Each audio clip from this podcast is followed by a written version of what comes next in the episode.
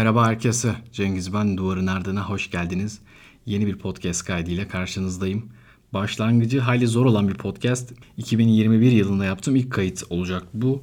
Bu podcast'in konusu psikanalizin şizofreniyi nasıl yorumladığı ya da şizofreniye psikanalitik açıdan nasıl bakılır? Psikanalizin geçmişi daha çok tabii ki nevrotik rahatsızlıklarla, hani belki psikonevrozlarlaydı. Freud da daha çok yatırımını bu alanlara yapmıştı. Psikoz biraz daha geri planda tuttuğu bir şeydi. Bunun pek çok sebebi olabilir. Benim de kendimce fikir yürüttüğüm bazı sebepler var. O dönem psikozla, kronik psikozlarla, şizofreniyle çalışan diğer psikiyatristlerin olması ve onların hayli güçlü isimler olması, Bleuler ve Kraepelin gibi isimlerin bu alanda öncü olmaları, belki de Freud'un kendine yeni bir sayfa açmak için, belki de ismini duyurabilmek için farklı bir yerden devam etmesi gerekiyordu. Yine tabii o zaman da histeri, nevroz çalışılmıyor değildi ama o alanda çalışan insanlar genellikle ana konu olarak bunu belirlememişti. Kendi kişisel merakları ya da o dönem çalıştıkları mesele her neyse onunla ilintili olarak çalışıyorlardı tamamen ona yönelik bir çalışma pek yoktu. Freud aslında belki de bütün ilgi odağını oraya vererek gerçekten dikkat çekmeyi başarmıştı. Peki Freud bu kadar bunun üzerine düşmezken psikanaliz içerisinden bazı isimler bu konuya eğilmişlerdi ve kendileri belki daha detaylı açıklamalar getirmişlerdi. Tabii Freud'un da kendince açıklamaları vardı. Ama genel olarak psikanalizin şizofreniye bakma şekli şu şekilde oldu. Özellikle libido üzerinden bir açıklama vardı. Libido da elbette psikanaliz için çok önemli bir yerde. Belki onun da ayrıca anlatmak gerekiyor. Çünkü ilk aklımıza gelen anlamında pek kullanılmıyor ya da ilk zamanlar ilk aklımıza gelen anlamındaydı ama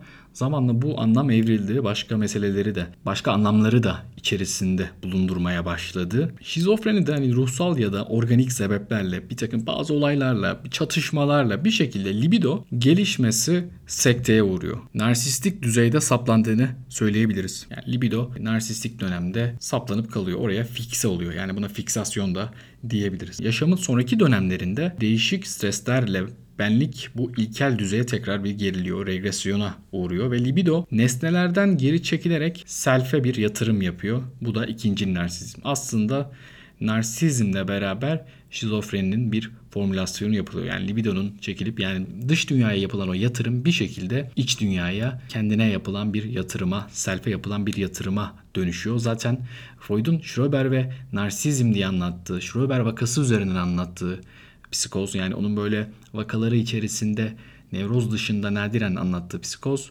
e, yine narsizmle beraber anlatılan bir vakaydı ve tabi orada da yine bir takım cinsel regresyonlar, libidonun içe çekilmesi ve Schrober'in zaman zaman kadınsal sanrılarının olması buna dair bazı göndermeler elbette. Ama dediğim gibi Freud'un bu alanda çok da böyle yayını yok. Ama şu ilginç bir yandan da psikanaliz dünyadaki her meseleyi kendi kuramıyla açıklamaya çalışan bir bakış. Çok anlamlı açıklamalar getirdiği, bazen zorladığı yerler olmakla beraber gördüğümüz bir şey. Yani hani her ne kadar ampirik olsa da insanın dinlediğinde kulağına hoş gelen, akla yatkın gelen bazı açıklamaları da var. Bu kadar her şeyi açıklayabilen bir kuramın psikozdan, şizofreniden biraz uzak durması düşündürücüydü. E işte dediğim gibi en başta buna bir kendimce bir sebep buldum ama yani tam anlamıyla da aklıma yatmış bir şey değil. Kabaca Freud şöyle söylüyor aslında. Şizofrenik bireyler psikanalize alınmaya uygun değillerdir. Yani psikanalitik terapi onlara çok da böyle fayda sağlamaz. Çünkü bu insanlar hani dış dünyayla bir bağını koparmıştır. Yani artık dışarıya bir aktarım yapamaz. Bütün o libido içe yönelmiştir. E sen zaten aktarım ilişkisi üzerine kurulu bir terapi yapıyorsun. Yani psikanalizi yani terapistine bir aktarım olması gereken bir durumda. Bu kişilerin bir aktarımı olmaz ve aktarım olmadığı yerde de iyileşme pek de beklenen bir şey değil. Hani belki psikanalizin o konuşma kürü, baca temizliği dendiği döneme de dönüp baktığımızda merak ediyorum gerçekten serbest çağrışımları, şizofrenik bireyleri nasıl oluyor? Yapanlar neleri görmüştü? Ona dair çok da bir şey bulamadım açıkçası. Hani zaten lisan kusuru, düşünce süreçlerinde, akışta bazı zorluklar yaşayan bir grup. Belki divanda gerçekten de daha gülünç durumlar yaşanabilirdi. Belki de hani onları korumak için de ondan uzak durmuş olmaları iyi olmuş olabilir diye. Bu kendi fikrim. E, bir diğer taraftan tabii hani psikanaliz her şeyi açıklamaya kalkıyor. Freud kendince hani bir açıklama yapıyor, bir sınır koyuyor ama sınırı ondan sonra gelenler delik deşik ediyor elbette. Bazıları daha ileriye götürmek için, bazıları Freud'un üstüne basıp çıkmak için. E, niyetleri ne olursa olsun pek çok belki de zenginlik de var aslında. Ondan mesela birkaç yıl sonra Otto Fenikel işi bir adım öteye götürüyor ve üst benliğin özellikle işitsel kökeni olduğuna değiniyor. Yani şizofrenilerdeki işitme varsayımları, halüsinasyonlar özellikle de o yerici sesler, hakaret eden sesler, onu aşağılayan seslerin üst benliğin sözleri olduğunu. Hani o süperegonun o zalim acımasız olmasının e, böyle bir çıktısı olabilir diye bir yorumda bulunuyor. Ego meselesine tekrar geri dönelim. Yani bu kişiler bir şekilde regrese oluyorlar ve bu regresyonla beraber o yatırım içe dönüyor ve dış dünya ile bağ giderek zayıflıyor. Devam eden zamanda artık sadece kendi dünyası oluyor ve yani biz buna narsizmde dedik az önce. Gerçekten de narsistik bir tarafı var mı acaba şizofreni hastalarının? Yani bunu acaba hangi anlamda kullanıyoruz? Onu da tabii bilmek lazım. Kendini diğer insanlardan üstün gören birisi anlamında değil bence. Buradaki şey e, yatırımlarını kendine yapan bir insan olmasıyla alakalı. E, klasik narsizmin içini dolduran bir şey değil bence şizofrenilerin o narsistik döneme saplanması. Ama şöyle örnekler de yok değil aslında. Bir keresinde bir arkadaşımın aktardığı bir hikayede kendisi böyle ayağını burkup yere düştüğü zaman hastası da var orada. Hastası onu görüyor ve yardım istiyor etraftakilerden. Ve işte doktorum doktorum artık siz bana bakamayacak mısınız diye yardım istiyor. Aslında yani doktorunun sağlığından da ziyade belki kendisiyle olan ilişkisine dair bir üzüntüsünü dile getiriyor. Yani e, bütün yatırımı kendine yapmış bir insan yine dış dünyadaki bütün gelişmeleri kendisi açısından yorumluyor. Hani bu şizofreni hastalarında gördüğümüz bir şey aslında. Yani onlar için dış dünya sadece onlar için. Yani e, dışarıda ne oluyorsa, her ne oluyorsa bu onların bir meselesi olabilir. Küçük şeyler, büyük şeyler, büyük krizler, büyük felaketler ya da küçük bir sinek vızıltısı aslında sanki bütün mesele onların iç dünyasıymış gibi düşündükleri oluyor. Peki bu nereden geliyor? Yani bu regresyon, giderek artan regresyon ve o döneme saplı kalma nereden geliyor? Aslında çocuklar da doğduğunda buna benzer bir şekilde doğuyor. Yani çocuk için bütün mesele kendisi. Yani dışarıdaki tüm dünya onun içini doyurmak için var. Yani anne, baba, Onların farkında da değil elbette. Ama her ne oluyorsa ona yönelik oluyor gibi. Ağladığımda birisi beni beslemeli, üşüdüğümde üstümü örtmeli, gazım olduğunda çıkarmalılar, altımı temizlemeliler. Dışarıda diğer insanların nasıl bir şartta olduğunu, ne imkanlarda yaşadığı onun çok umurunda değil. Çünkü o kendini seviyor en çok. Kendini biliyor belki de dışarıyı da bilmiyor. Dışarıyı bilmemek, dışarıyla bağın kopması belki de içeride insanın kendisini sevmesine yol açıyor. Yani belki de bu açıdan haksızlık yapmayalım. Yani yani şizofrenideki bireyler narsistik döneme saplanıp kalıyor dedik ama o işte birinci, ikinci narsizmle beraber. Bu dışarıyla olan bağın zayıflamasından da olabilir. Belki de hani bu döneme saplandığı için dışarıdaki bağ zayıflıyordur. Bununla ilgili birkaç görüş var. Ama şimdi çocuk büyüdükçe çevresiyle ilişkileri artar ve libidosu giderek çevredeki nesnelere yatırılır. Böylece nesne ilişkileri gelişir. Yani gerçek bir nesne ilişkisi kurar çocuk. Ve hani bu çevredeki nesnelere yatırılan ilgiye, bağlılık, sevgiye de nesne libidosu adını veririz. Fakat her zaman için bir miktar birinci narsizm durumu da çocuklarda vardır. Yani kendisini de sever aslında. Ancak bu nesne ilişkilerin gelişmesine engel olmaz. Yani o kadar da abartmaz bu işi. Şizofrenide ise nesne libidosu geri bedene benliğe çekilir ve böylece kişinin dış dünya ile ilişkileri azalır. Hasta son derece narsistik bir duruma geçer. Sanki küçük bir çocukmuş gibi olur ama bir çocuktan da daha çocuk olur. Ve nesne libidosunun bir başka deyişle dışarıdaki nesnelere yatırmış olan o ilgiyi tamamen kendi bedenine çevirir ve bu işte ikinci narsizm dediğimiz durum bu şekildedir. E, bununla ilgili böyle gözümüzün önüne getireceğimiz bazı örnekler var elbette. Şimdi şizofreni belki de o heterojenitenin en yoğun olduğu hastalıklardan bir tanesi. Belki de psikiyatrinin en heterojen hastalığı. 1 milyon tane şizofreni var. Yani bir tane şizofreni yok. Yani bu kaydı dinlerken aklınızda bir tane şeyin canlanmasını istemem. Çünkü gerçekten bu stigma olur. Şizofreni son derece geniş bir yelpazede, son derece farklı belirtilerle ortaya çıkan bir hastalık. Ama bazı şizofrenilerde biz şunu görebiliyoruz. Kendine olan yatırım, kendini sevmek, öz sevicilik, hani öz Türkçe ile söylersek bazen karşımıza çok tuhaf anlarda çıkabiliyor. Bazıları bedeniyle çok yoğun bir uğraşı içerisinde. Çok fazla bir şekilde kendileriyle ilgileniyorlar. Mirror sign dediğimiz bir şey var. Böyle eski kitaplarda fenomenoloji ile ilgili chapter'larda geçen mirror sign bazı şizofreni hastalarının ayna karşısında çok fazla vakit geçirmesini anlatır. Çoğumuz aynaya gidip böyle bir bakarız, çekiliriz ama şizofreni hastaları çok fazla vakit geçiriyorlar ayna karşısında. Bu da gerçekten acaba o narsizmin, o kendine beğenmenin, kendine belki ilgi göstermenin, kendine yatırımın bir görüntüsü olabilir mi diye de kitaplarda yazan bir şey. Peki bu ego ile ilgili meseleye devam edelim. Ego deyince şizofrenide özellikle Paul Federn ismi öne çıkıyor. O şizofreni bir ego hastalığı olarak tanımlıyor. Libido enerjisinin ego sınırlarına olan yatırımının kaybı ya da azalması ile egonun içsel ve dışsal sınırlarında ortaya çıkan zayıflamalar olarak görüyor. Bu aslında hani birçok ego güçlerini e, bir araya getiremeyen, tutamayan insanlarda da olan bir şey bir yandan. Aslında nevrozlarda da o ego işlevlerinde bazen bozulma oluyor ama bu şizofrenide bazen tamamen ortadan kalkıyor. Nevrozlarda belki zayıflıyor ama bu tamamen ortadan kalkma hali olduğu zaman yani ilkel bir ego durumu ortaya çıktığında zihinsel dünya ile dış dünya arasındaki sınırlar ortadan kalkıyor. Yani ben varım, onlar var, ben benim, onlar onlar, bedenim benim sınırlarım, zihnim bedenimin içinde, ve ben bu sınırların içerisinde bir bireyim yerine artık ben şuyum, ben buyum, ben televizyondaki insanım, ben işte masadaki bardağım ya da masadaki bardak e, benim içimden çıktı. Yani şu an atıyorum yani. Bir şekilde o sınırlar artık kalkmış oluyor ve bu sınırların kalkması ile ilgili pek çok düşünce öne çıkıyor. Bir grup insan bu ego sınırlarına özellikle vurgu yapıyor. Paul Federn gibi isimler. Ama şimdi belki de asıl adamımıza gelelim. Carl Gustav Jung gerçekten de şizofreniye dair en ileri düzeyde açıklamalar yapan, en geniş kapsamlı açıklamalar yapan hatta Freud'u belki de en çok eleştirdiği yer Jung'un buralar. Jung'la Freud'un inanılmaz bir çekişmesi var. O dönemlerde Freud'la Jung'un yıldızları bir türlü barışmıyor. Başlarda birbirleriyle çok iyi anlaşıyorlar. Jung Freud'a çok saygılı. Freud Jung'a çok sahip çıkıyor. Hani böyle bir abi kardeş ilişkisi var ama belki de bir takım etnik içgüdüsel düşmanlıklar, e, Freud'un bir Yahudi olması, Jung'un saf bir Alman olması onların belki de ilişkilerini zayıflatan bir şey ya da içten içe birbirlerine husumet beslemelerine neden olan şey. Bunu bilmek zor gerçekten de. Ama Jung'un yazdığı Freud ve Psikanaliz kitabında da gördüğümüz üzere pek çok eleştiri var. Ama Jung hepsini saygılı bir şekilde yapıyor. Ona diyecek bir şey yok. Freud'un Jung'la ilgili yazdığı mektuplarda ise Jung'a ağır hakaretler ettiği, onu paranoid olmakla suçladığını, onu kıskanç olmakla suçladığı pek çok mektupta okuduğumuz bir şey. Peki Jung'un bu meseleye bakışı ne? Jung şizofrenik düşüncenin düşlerdeki zihinsel işleme benzediğini belirtiyor. Yani düş gören bir kişi uyanıkken düşü sürdürmeye devam ederse yani ona göre davranırsa e, şizofrenik bir durumun ortaya çıktığını söylüyor. Buraya kadar evet tamam. Jung'un şöyle bir eleştirisi var. Özellikle bu libidonun gerilemesi, regresyonuna yönelik şöyle bir eleştirisi var. Psikanaliz bu regrese olma durumunu kendi formülasyonları içinde çok önemli bir şekilde anlatır. Ama bunu böyle başka türlü yorumlar. Hani bu libido meselesine gerçekten benim ayrıca da bakmam lazım. Yani ayrıca anlatmam lazım.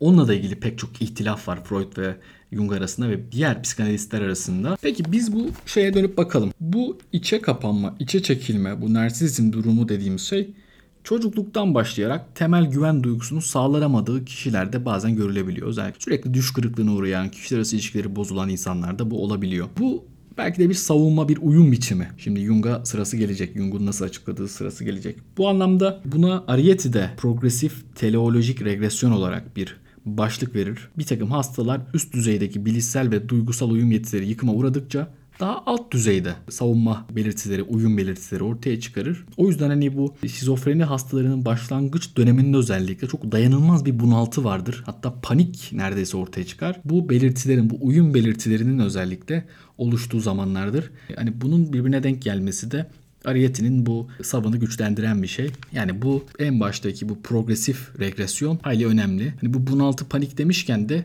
gerçekten de bir takım ilaçların şizofrenide antipsikotik ilaçların verilmesi pek çok şizofreni hastasını rahatlatır. Aslında hepsinin ortak özelliği de bir yandan pek çok antipsikotin özellikle kaygıyı azaltmasıdır. Hani bu anlamda Arieti'nin düşüncelerini doğrulayan bir örnek olabilir. Yani bu insanların özellikle o regresyon anında, o uyum gösterme anlarında çok kaygılandığını biz biliyoruz ve bu gerileme evresi bir takım uyum belirtisi olabilir. Buradaki asıl düşünceyi öne çıkaran kişi zaten Jung olmuş. Yani bu teleoloik ya da teleolojik regresyon dediği şey, gerileme dediği şey bir uyum. Regresyon burada bir uyum. Ama amaçsal bir uyum. Yani bu teleoloji zaten oradan geliyor. Bir amaç uğruna, bir şeyin e, nedenselliğiyle ilişkili olarak ortaya çıkan bir şey. Jung'un buradaki düşünceleri bence çok zihin açıcı. Ama şöyle bir eleştirisi var. Yani psikanalitik kuram nevrozun nedenini fantazilerde arama eğilimindedir. Çünkü bunlar genellikle mantıklı eylemin doğrudan karşıtı olan bir eğilim gösterir. Gerçekten de çoğu zaman hastalar sanki böyle mantıksız davranışlarını geçmişleriyle açıklamaya çalışıyormuş gibi görünürler divanda da, analitik e, bir takım seanslarda da. Bu yüzden de herkes gibi kolayca hastanın duygularını paylaşma eğilimi gösteren analist hastanın iddialarının gerçek bir etiyoloji olduğunu zanneder. Başka vakalarda fanteziler daha çok kaba gerçekliğin yerine güzel ve neşeli fantazmalar koyan muhteşem hayallere benzerler. Yani bu uyum aslında hani nevroza da baktığımızda Freud da bunu söylüyor. Yani nevroz da aslında kendi kendine tedavi etme çabasıdır ama başarısız bir girişimdir belki de. Bir takım insanlar bazı meselelere uyum göstermek için çeşitli savunma mekanizmalarını kullanır. Bu bazen işleri daha da kötü bir hale getirebilir. Normal bir insanda da bunlar görülür. Mesela normal bir insanda da libido meselesine baktığımızda bir engelle karşılaşınca o insanda böyle bir tür içe kapanma durumunu biz görürüz. Sonrasında artan fantezi faaliyetleriyle birlikte içe kapanma artar. Kişi orada takılıp kalır. Burada işte bu narsistik evrede saplanıp kalan insana dönüp bakalım. Dışarıdan böyle çekildi, çekildi, çekildi. Çok abarttı bu çekilmeyi ve gerçeklikle bağı koptu. Artık üretim belki de kendi içerisinde kendisine dair bir takım üretimler var. Halüsinasyonlar, hezeyanlar ortaya çıkıyor. Peki devam ettiğimizde yani bu insan çocuksu bir uyum biçimini tercih etti. Ama neydi buradaki olay? Teleolojik olmasıydı. Yani bir amaç uğruna bunda olması. Yani belki de anlık bir avantaj peşindeydi bu insan. Ama ne oldu? Bu anlık avantajı kalıcı bir dezavantaja dönüşmüş olabilir. Yani böylece bu kişi o anı kurtarmak için yaptığı bir davranışı kalıcı bir şekle soktu ve bunun kendisine uzun vadede zarar vereceğini bilemedi. Ve bu kronik bir rahatsızlığa dönüştü ve enteresan bir şekilde Jung'un o dönemde verdiği bir örnek var. Bu beni gerçekten çok ürpertti diyeyim. Çok çarpıcı bir örnek. Şu dönemle çok alakalı bir örnek. Yani belki o zaman da buna benzer olaylar yaşanıyordu ve oradan yola çıkarak bu örneği seçti. Belki de tesadüf değildi ama e, ama şu dönemin kulağıyla bir dinleyin Jung'u. Tıpkı bu regresyonu yani bu az önce dediğim şey o anlık avantajı kalıcı bir dezavantajla değiştiren hasta gibi kamu yöneticileri de bütün o zahmetli sağlık önlemlerini almak yerine onları ihmal eder. Çünkü bu onların daha kolayına gelir. O zahmetten kurtulurlar, masraftan kurtulurlar. Daha pratiktir. Ama bir gün diyor bir salgın patlak verince o ihmal de öcünü fena halde alır. Yani o yüzden hani bunu nevrotikler için söylüyor. O çocuksu teselli davranışlarına kapılırsa sonuçlarına katlanmak zorunda kalır. O yüzden anlık avantajları uzun vadeli dezavantajlarla değiştirmemek gerekir. Hani belki bunun anlık avantaj olduğunu hastanın bilmesi çok kolay değil. Şizofrenilerde, psikozda zaten hastalar bunun e, nasıl bir şey olduğunu çok farkında değiller. E, nevrozlar belki psikanalizde o aktarım ilişkisi sırasında bu kullandığı mekanizmaların onun nasıl aleyhine çalıştığını aktarım yoluyla görebiliyorlar. Burada Jung'un belki de en dikkat çektiği şeylerden bir tanesi de şu. Hastanın çocukluk düzeyine gerilemesi yalnızca durgunluk değil, aynı zamanda yeni bir yaşam planı keşfetme olasılığıdır. Dolayısıyla bu gerileme aslında yaratma eyleminin temel koşuludur. E, zaten aslında bu durgunluk meselesi felsefede de tartışılan bir şeydir bir şeyin gerçekten durması çok mümkün değil. Hayatın içinde bir şeyin durması çok mümkün değil. Hani iki tane tren birbirine paralel hızda hareket ettiği sırada biz sanki duruyormuşuz gibi hissederiz. O anda bile aslında iki tane hareket vardır. Yani çoğu zaman durduğumuzu sandığımız anlarda pek çok hareketin olduğu ana göre daha fazla hareket vardır. Hayatta o hareket hep devam eder.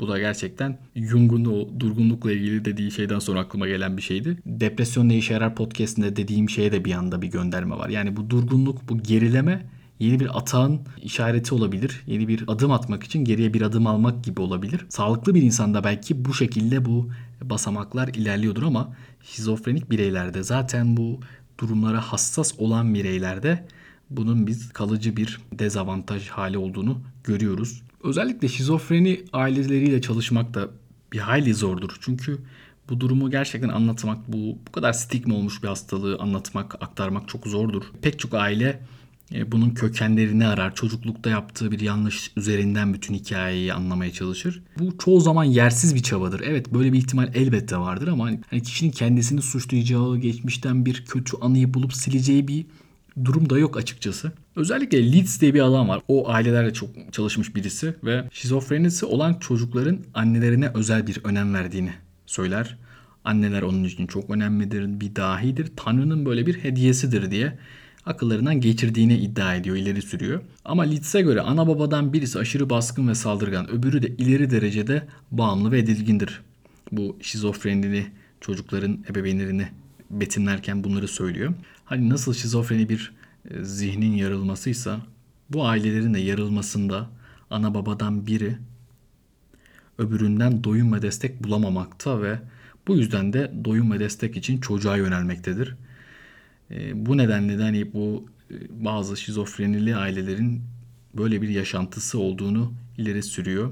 Ba- Bateson ve arkadaşları da 1950'lerde bir çalışma yapıyorlar. O da double bind varsayımı, ikili çıkmaz varsayımı. Buna göre çocuk aile içerisinde uzun yıllar birbirine çelişkili bir takım iletiler, bir takım sinyallerle karşılaştığında hangi sinyale göre davranması gerektiğini bilemez ve bu kafa karışıklığı giderek bu iletileri aldırmamayı, bunları önemsememeyi ve kendi kendine çelişkili yanıtlar verip kendine özgü acayip bir davranış şekli geliştirdiğini ortaya atar. Yine hani o dışarıdaki dünyaya olan yatırımın azalıp çünkü dışarıdaki mesajları, sinyalleri de yorumlayamıyor. Çünkü onlar da çok değişken. Bir dediği bir dediğini tutmuyor ve en sonunda yemişim dış dünyayı ben kendi iç dünyamda kendi doğrularımı bulurum diyen bir çocuk ortaya çıkıyor ve bu da yine bir dışarıdaki dünyadan içe bir ego yatırımı ve narsizm ve ciddi bir regresyon. Bu regresyonun sonucunda ortaya çıkan pek çok şeyi biz belki de şizofreni olarak görüyoruz.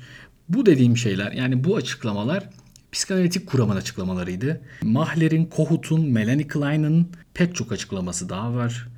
Gerçekten hepsinin kendine ait yerleri var. Ayrı bir podcast'te onlar daha böyle modern zaman psikanalistleri. Onlara ayrı bir bakışla belki e, tekrar bir podcast yaparım. Onları belki çünkü ayrı meseleler üzerinden de tekrar konuşurum. Ee, şizofreni dosyası benim çok açtığım bir şey değildi. Uzun zaman beklettim şizofreniyi. Çünkü şizofreni konuşmak aslında çok zevkli, okuması da çok zevkli bir şey. Ama hani nasıl diyeyim çok geniş bir konu. Nereden başlayacağımı bilemedim açıkçası. Şu anda da hani başladığımdan da çok emin değilim. Bir anlamda sadece psikanalizin açıklamalarıyla şizofreniye bir bakmak istedim. Hayli geniş bir konu. Buna yönelik uzun vadede yine podcastler yapacağım. Öyle tahmin ediyorum. Ama bu podcast meselesiyle de ilgili birkaç şey söylemek istiyorum. Şu anda bakıyorum açıkçası. Yani listelerde yüksek sıralarda olan yani ben de mesela Spotify'da 33.'üyüm diyelim ki kendi önümdekilere bakıyorum ilk 30'dakilere. Ee, üretkenlikte ciddi bir azalma var. Zaten 15 tanesi falan hani böyle doğa sesi, yağmur sesi garip garip şeyler. 10-15 tane podcast formatı olan yayıncı var. Onların da yakın zamanda pek üretmediğini görüyorum. Hani ben yine de haftalık üretmeye çalışıyorum kendimce. Ee, bazı Instagram hesaplarında yayınımızı son veriyoruz, bitiriyoruz artık yapmayacağız gibi şeyler görüyorum. Herhalde insanların daha çok dinlenmeye ihtiyacı var. Ben bilmiyorum o kadar ihtiyaç hissediyor muyum? Benim de tabii dinlenmekle ilgili memnuniyetim, beklentim var elbette ama e, insanlar yavaş yavaş e, böyle geriye doğru çekiliyor. Podcast sektörü o sıçramayı, beklediği sıçramayı yapamamış olabilir gibi. Bir yandan da yeni bir yıla girdik. Yeni bir yıla girmekle beraber insanlar böyle ya yeni bir şeylere başlıyorlar ya da eskiden çok da iyi yürütemediği şeylerden böyle bir vazgeçiyorlar. Hani öyle bir şey de meydana gelmiş olabilir. Bunları da çok bilmiyorum açıkçası. Ama ben de gerçekten inanılmaz yorgun bir dönemdeydim. Yani bu podcast'i, bu bölümü kaydetmek için o kadar zorlandım ki yani şu masaya oturmak için. Bunları çok önceden okumuştum ama bir şekilde tekrar size aktarmak için bir fırsat bulmak, bulduğum fırsatı kullanmak çok zor oldu. Hem sosyoloji finalleri hem işte Covid ile ilgili şeyler, rotasyonlar, tez, bir takım çalışmalar. Hepsinden öte oturup kayda başlamak da zor olmuştu. Ama tekrar bu kaydı yaptım. Tekrar yapınca tekrar o enerjiyi hissettim. Umarım siz de tekrar dinleyip keyif almışsınızdır. Biraz ara verince belki motoru ısındırmak zor olmuş olabilir. Yine de pek çok mesaj atan, pek çok soran eden insan oldu. Onlara çok teşekkür ederim. Onların belki de sayesinde bu kaydı bugün tekrar yetiştirmeye çalıştım. Buraya kadar dinleyen herkese çok teşekkür ederim. Kendinize iyi bakın, hoşçakalın.